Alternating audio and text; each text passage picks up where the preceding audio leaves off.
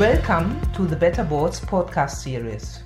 Our mission at Better Boards is to provide proven solutions for creating more effective boards.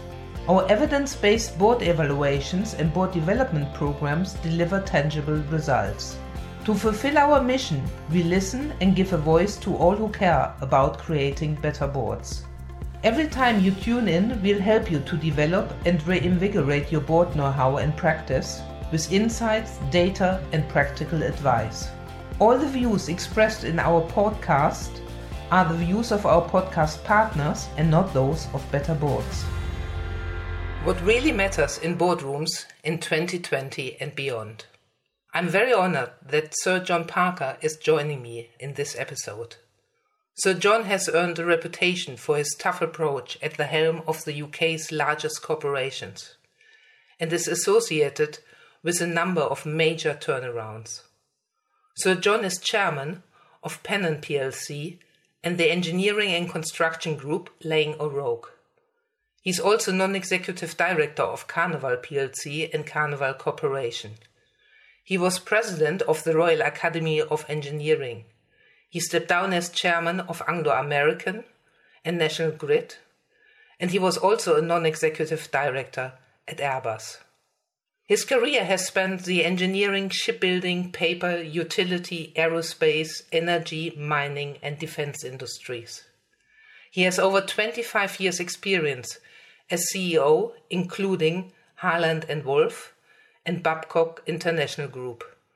He has also chaired the Court of the Bank of England between 2004 and 2009. Sir John has chaired the Government's Commission Independent Review into the ethnic diversity of UK boards since 2016. Welcome, Sir John. It's a tremendous honor. Uh, thank you so much for making time to contribute to our podcast series.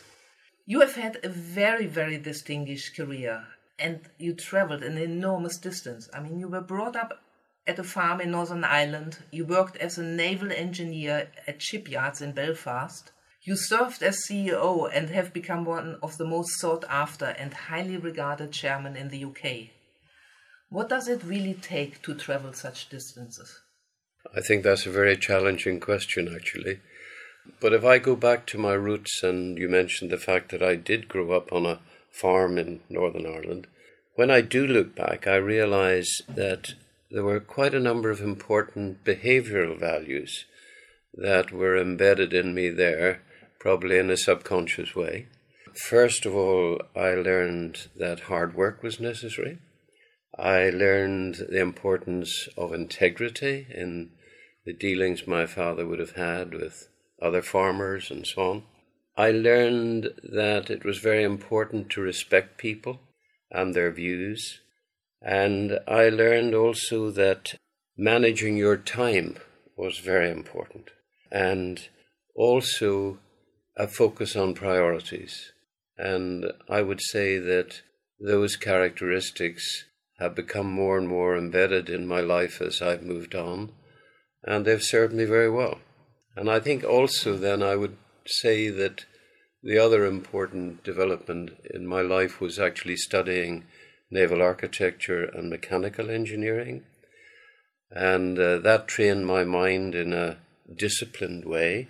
And it also, I think, engineering in particular teaches you to solve problems in a very disciplined manner uh, and in a logical manner. And also you are, particularly a naval architect. you have to be creative. There's the artistic side to that, which is important.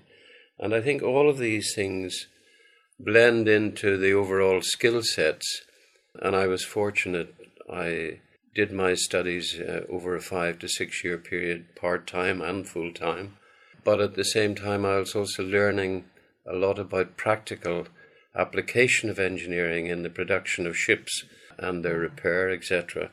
So I emerged with a very good practical and academic education, and I combine those with the, the values that I learned as a young man on the farm, and I think they've all collectively somehow served me well. Because I probably, the other thing I would just add at this point is that I have never gone into a company where engineering has not been flowing somewhere through the bloodstream of, of the organization.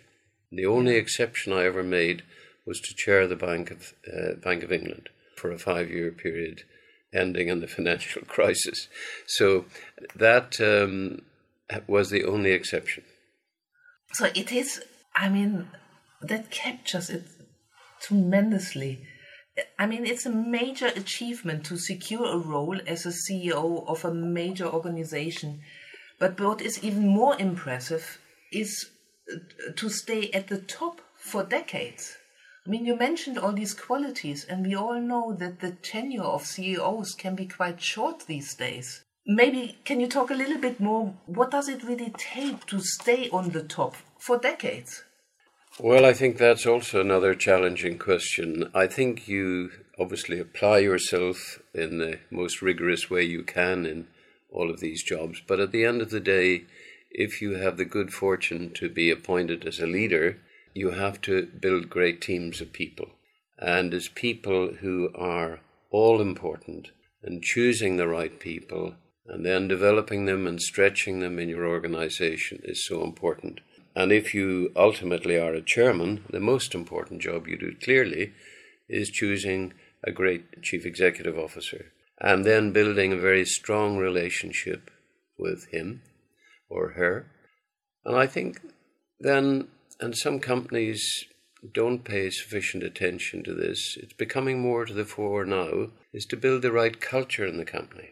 And that, for me, has always been about the values that you represent as the leader. It's about the values that you collectively with your board decide are how we're going to do things around here. And then it's about having, I always look to install in a board, first of all, leading governance practices, because that's the discipline that you bring to the company. Secondly, very strong central financial control, and thirdly, sound administration and compliance. And by sound administration, I mean the proper processes, the proper approval processes. It's just how we do things in a disciplined way so that everyone knows what they've got to do to achieve an end result.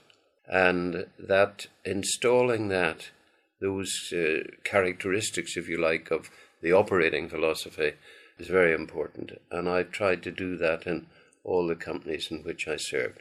So that people have no doubt also what the organization stands for, why we're organized in the way we are, and that there's very clear lines of responsibility and accountability, and that the responsibility and authority is always coterminous.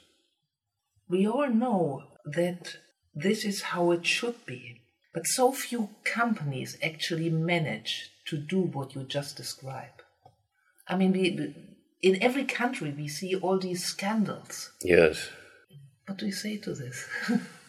well, I think it's so important that the tone from the top, which is the combination of the chairman and the chief executive, and this is where, when you hire a CEO, it's terribly important to have good alignment between the values you want to see installed in the company and that you pursue, and his or her values. And it's an area that I would always examine quite carefully in interview processes.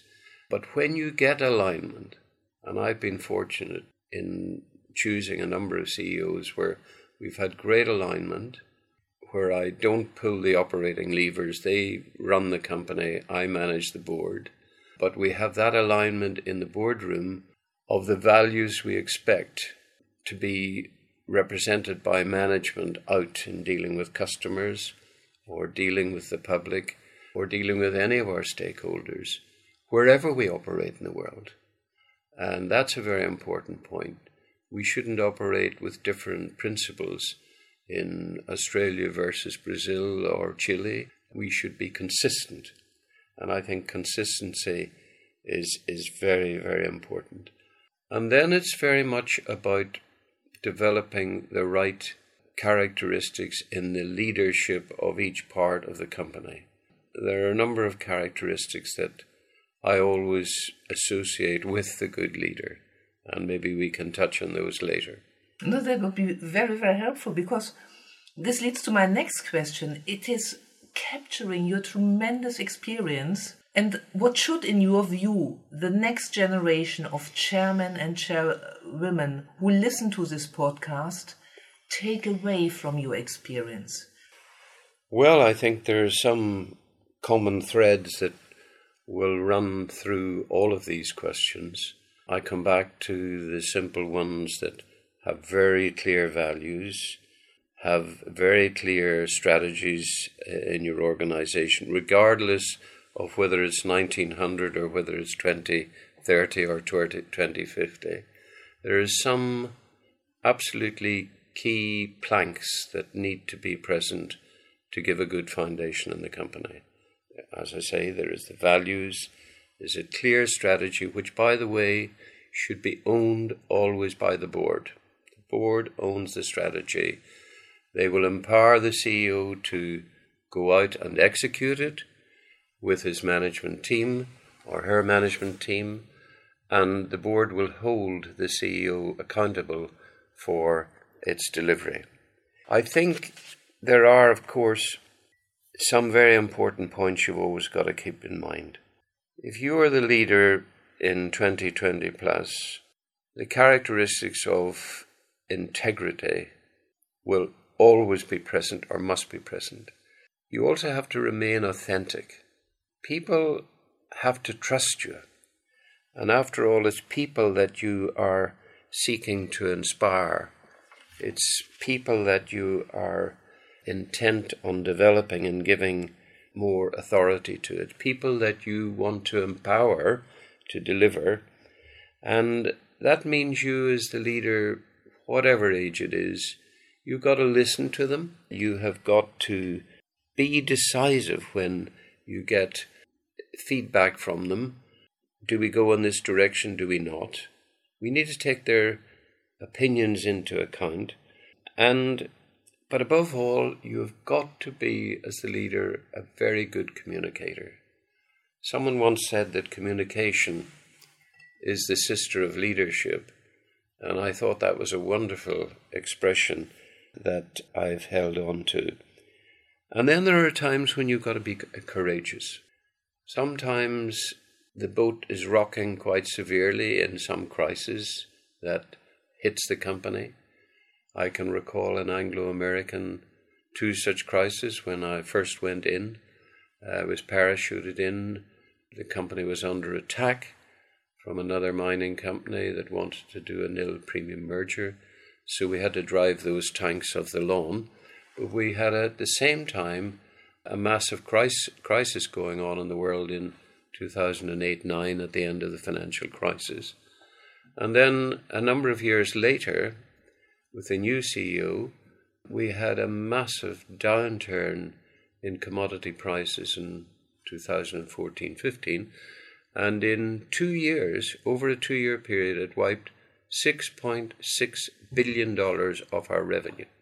Wow. Now, that is a crisis. That is a crisis. But we knuckled down, and as a board and with a great CEO, we found our way through it. And the share price went down to something under three pounds, and today I guess it's up around 21 pounds. So we just did very, took very tough decisions, very courageous decisions, but we did it collectively with a great board. And that's the other point I would come back to that it doesn't matter if you're in 2020 or 2050. I think boards will always be very important. And to build great boards, you need to build a great bandwidth of experience and knowledge. So the broader the width of that band of knowledge and experience, the better. You've also to be very conscious, I believe, in this day and age of the diversity on the board. Gender diversity is something I have been pursuing for quite a number of years. I was a member of the Davies Committee here in the UK that targeted 25% of the board as women. And um, the cynics, of course, were all on the sidewalk saying it'll never be achieved. In five years, we set that target, and it was achieved. Um, and now it's something over 30%. Yeah. So, and I've also been chairing uh, for the government in the last uh, three years, four years, a, an investigation into ethnic diversity on our boards. Because I think the next generation of leaders have to be very aware of the fast changing demographics in our own country, but also in the world at large. Let's talk a little bit more about this. The review actually carries your name. Are you satisfied with the progress that has been achieved since its publication, I believe, in 2016? Well, I think, first of all, it was always going to be like the women on boards a journey and not a, not a clear des- we had a destination in terms of our aims, but arriving at the destination in terms of a precise time is always difficult to predict. Having said that, the journey is underway and we're more than halfway through that five year period now where we set a target of one ethnically diverse company, a member of the one ethnically diverse member of the board on each FTSE 100 company by 2021, the end of 21, and for the FTSE 250, the end of 24. So if we stick with the FTSE 100, we are just over 60% of the companies have achieved that. We have around 37 or some percent to go. It looks steep, the climb between now and the end of 21, but I believe that is still possible. And with serious leaders who think through the business case, it's not our job to make the social case as business people, although it's important to put your shoulder behind that. We have made the case on a business basis of number one, better alignment with your customer base, be it at home or overseas. And secondly, is the business case that the pool in which we fish for talent, be it for the boardroom or be it for executives, is changing and changing rather fast. And if I give you the facts in the UK, for example, 14% of the population today is ethnically diverse with some excellent university results if you go back over the last 20, 25 years from that community.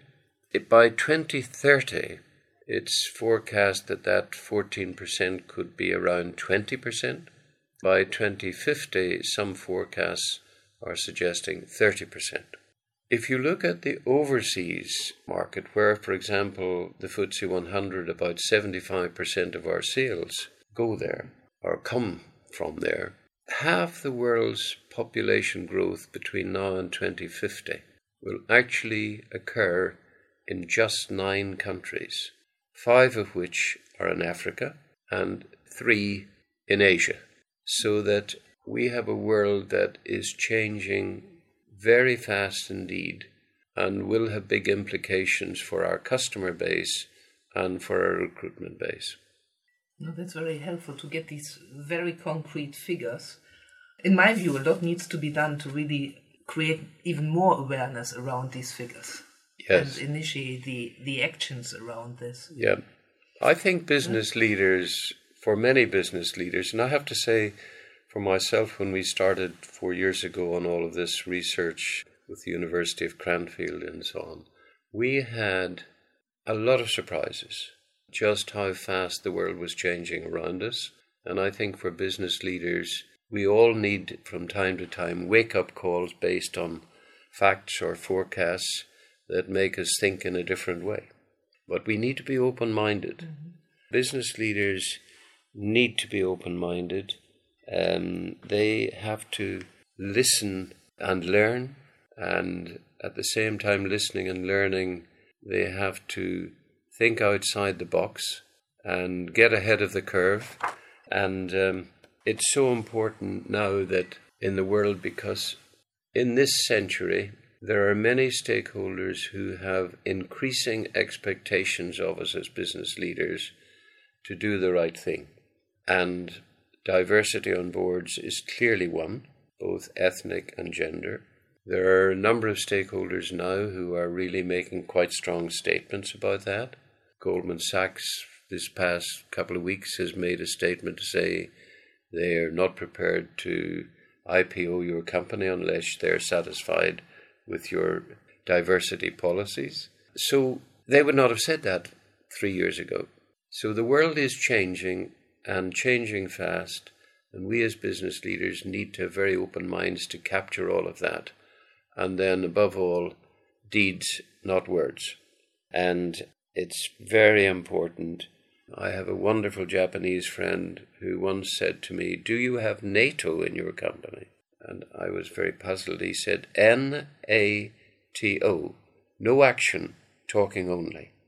And I think that leaders have the great responsibility to take action and not just talk. That is such rich insights. Now, when on a more practical level, when I do these board evaluations, I hear our agendas are already full. There is no more room you tackle a lot of issues that are so much at the heart of success. And yes, when I see the board agendas, they're very often filled with other items. Yes. So, how can chairman really incorporate everything that you talked about? I think that the boardroom is one place where, yes, from time to time you have these discussions. But I always find board dinners are particularly helpful to discuss some of these issues in a much more relaxed environment, particularly issues concerning people. And when it comes to the composition of the board, again, a good nominations committee will ventilate these issues and they will plan them. We know when certain non executives should be retiring. We know when they're going to be evaluated at three years, six years, and nine years in the UK. So we know that at nine years we definitely have to replace now. So you plan for that. And you try to look at the composition, etc., in the nominations committee. But you'll also have open discussion around the boardroom table. No one need be surprised that they are having to leave the board because it's well set out. And I always set out in a chart the period that you will occupy on this board. And that goes for me too. And uh, so we all have a limited time in the UK. It's very different in America, but that's how it is. So I think informal discussion, good discussion in your nominations committee on these issues. But values, for example, is something that is a boardroom issue. Values and your codes of conduct are something for the whole board and should be done in formal session. And I recall in the middle of our great crisis that I described in Anglo American, we still took time out in one board meeting in the middle of all of this to discuss our code of conduct because we felt it should be refreshed in today's world for all our people, a hundred plus thousand of them working around the world. So, to summarize all of this, what should our listeners really take away if you distill it down to maybe three key points that they should remember from this podcast? Well, I think as a leader, you have to, particularly in today's digital world, where one tweet based on some rumor could rupture your reputation that you might have built up over many years. So I think you have to ensure you operate with absolute integrity. You have to have very clear values and disciplines embedded in your company in the form that I've discussed. Your leading governance practices, your strong central financial control, your clear and sound administration, and an organization where people know what their role is and what their values should be. Thank you so much. It's uh, been a tremendous honor speaking with you, Sir John. Thank you. It's a great pleasure. Thank you indeed. As a note for your diary, new episodes are available every first and third Thursday of the month. Subscribe on Apple or Google Podcasts to never miss an episode. We love to hear from you. If you would like to contribute to a future podcast or attend our popular breakfast conversations and receive regular updates on our activities, you can reach us on info at better-boards.com.